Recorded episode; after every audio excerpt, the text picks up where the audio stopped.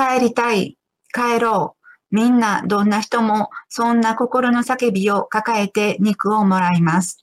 ただ、その声、思いは、肉を持ち、時間が経つにつれて、自分の中に隠れていきます。その声、思いを引っ張り出してくれる現象は、人生の時間の中で数々あるけれど、所詮肉というものは愚かだから、そんなことではなかなか出会えません。やはり、今世の学びに触れた意識のように、その愚かな肉を通して何度も何度も繰り返し伝えていただかないと、肉にうずもれた中から自分の切なる思いを拾い上げていくことはほとんど不可能だと言えるでしょう。えー、ほんの一握りの人たちかもしれません。今世学びに触れたのは。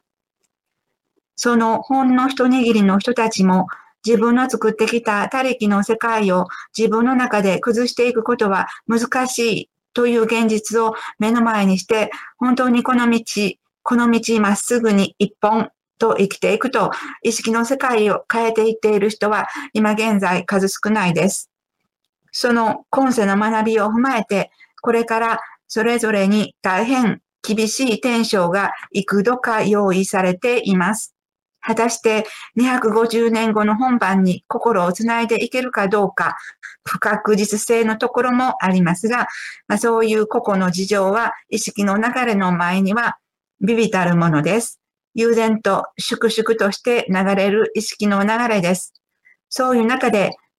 同時期、同じ時期に肉を用意し、共に学ばせていただいていることをただただ喜んで、どうぞ自分の中の切なる思いをしっかりと現実のものとしていきましょう。肉なき自分の世界を今、肉ある今、しっかりとはっきりと感じていけることを喜んでください。